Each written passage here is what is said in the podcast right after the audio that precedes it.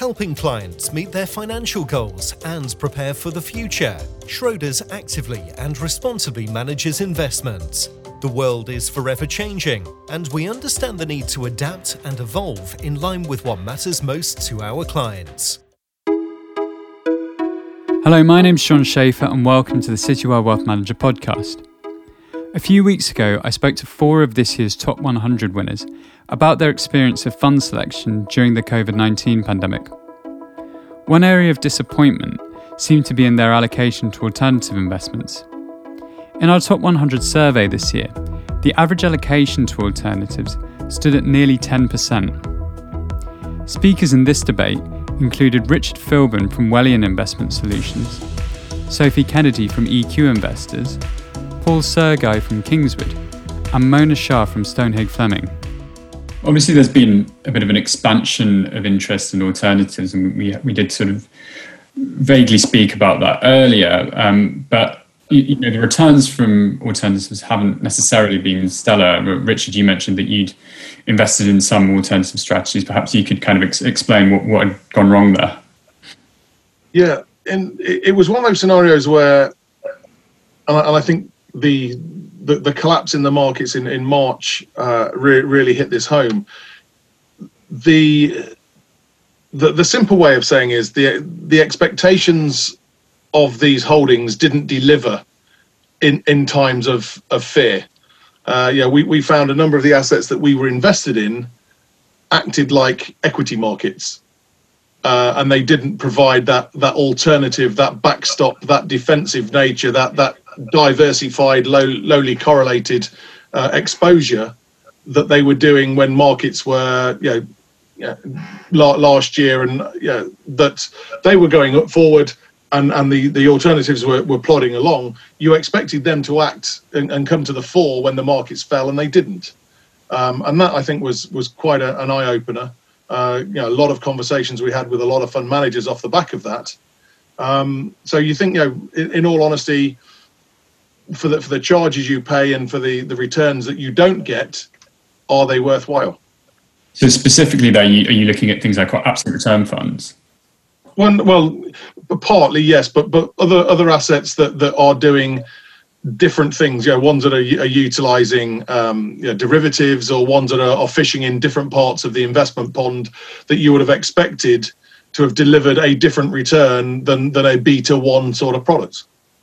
So you know, we, we found that with with some you know unconstrained bond funds, for instance, as well, and we found it with um, yeah other yeah other pure equity funds as well as just absolute return funds or, or you know some of these wider power UCITS funds that, that we also invest in. Mona, what's your experience been like of alternatives? Um, well, uh, we bought gold for the first time in March, um, which was uh, for our mainstream portfolios, of course, not for our sustainable ones. Um, and that w- has obviously been uh, a fairly decent trade, although um, it's perhaps a slightly higher maintenance alternative as you have to manage the, the position size.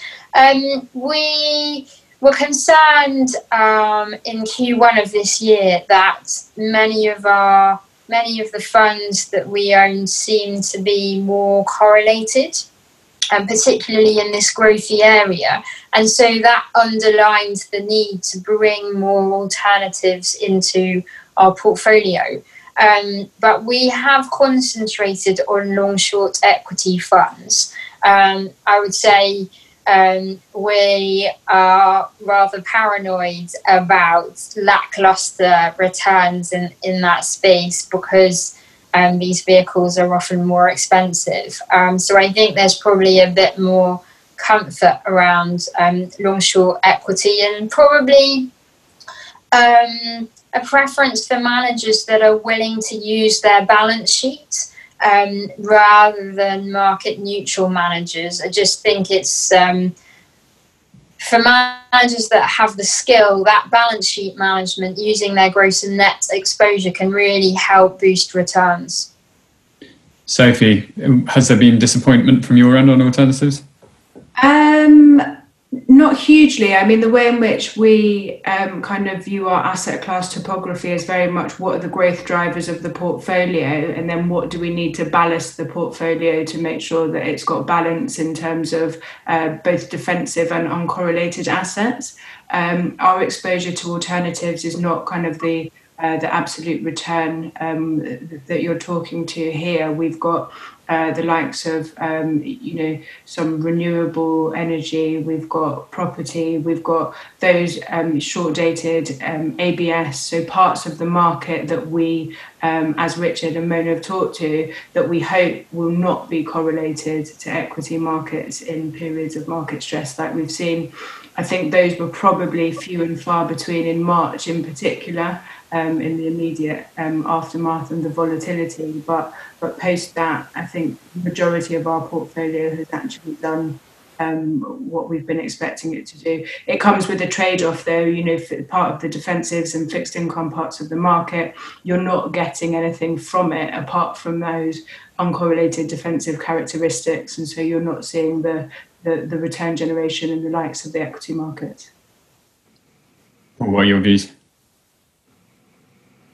Uh, yeah, we were um, lucky enough to hold a, a reasonable amount of gold um, going going into the crisis, and like everyone else, we, we suffered the same problems between the traditional asset classes of uh, uh, you know, when the proverbial hits the fan, um, you know, correlations just go go to one, uh, and, and, everything goes down in a, in a very short term.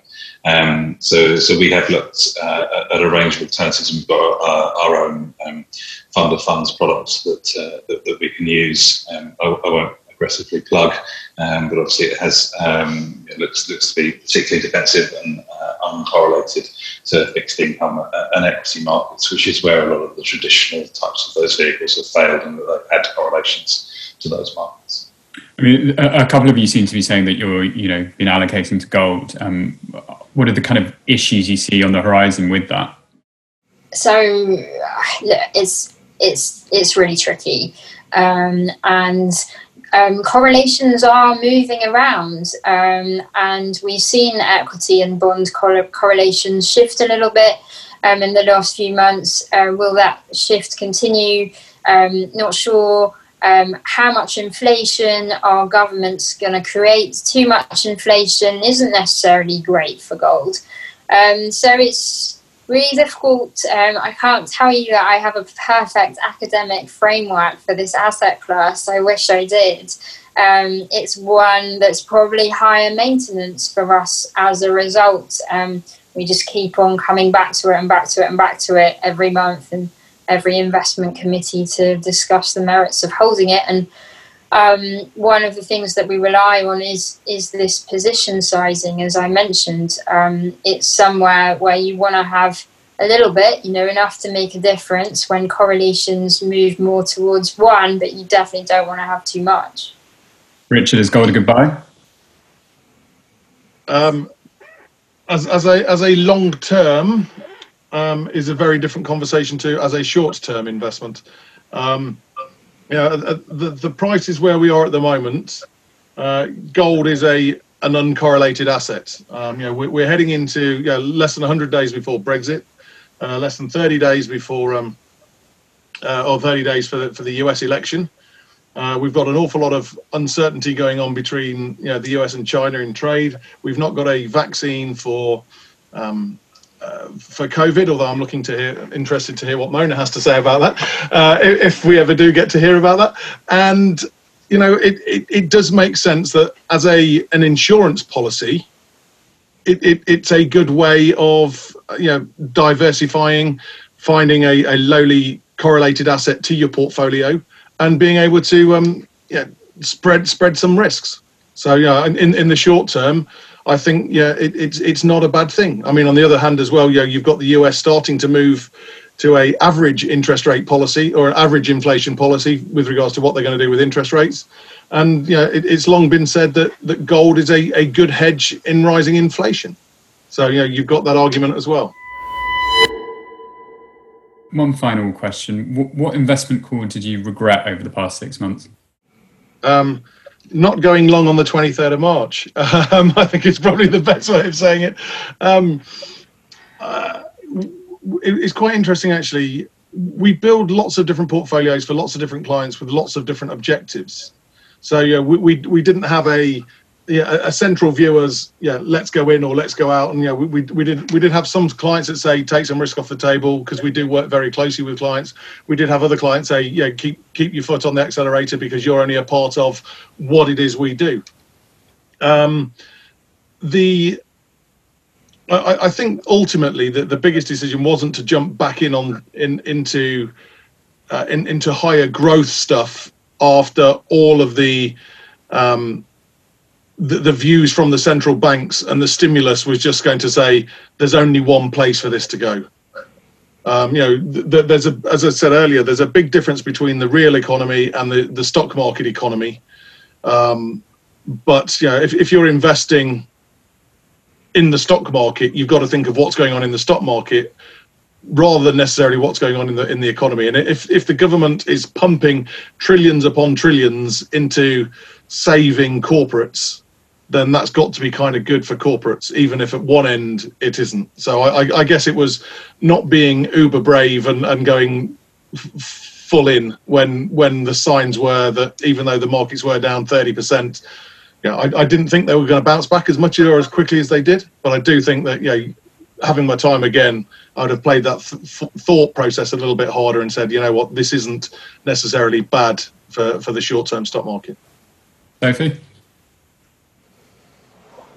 Um, difficult one. I think I, would agree with everything uh, that, that's just been said. We um, we didn't substantially reduce our equity weighting, but we moved much more into the defensive part of the market, um, and therefore, while we took part in in the um, in the uptick that Richard um, was alluding to, uh, perhaps we could have done better um, one of the things, just coming back to a previous comment that we've been working on, is um, you know potential inflationary environments, and gold has been one of the key um, key focuses of our research attention, and we haven't made that move yet. So um, perhaps perhaps I'll go with that one.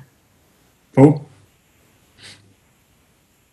Yeah, having having lived through the financial crisis, just not not recognizing that helicopter money was going to work again um, you know, in, in, hindsight, it was it was pretty obvious, as, as Richard said, that you know, throwing throwing money at the problem um, fixed fixed it quite comfortably in uh, in March 09, um, and, and as you know, on a market basis, fixed it incredibly quickly uh, this time.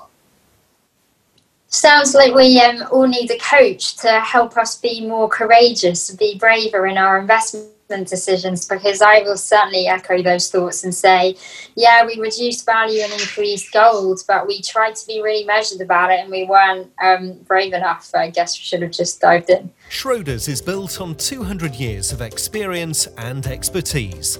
We partner with our clients, constructing innovative products and solutions across private assets and alternatives, solutions, mutual funds, institutional, and wealth management. By combining our commitment to active management and focus on sustainability, our strategic capabilities are designed to deliver positive outcomes.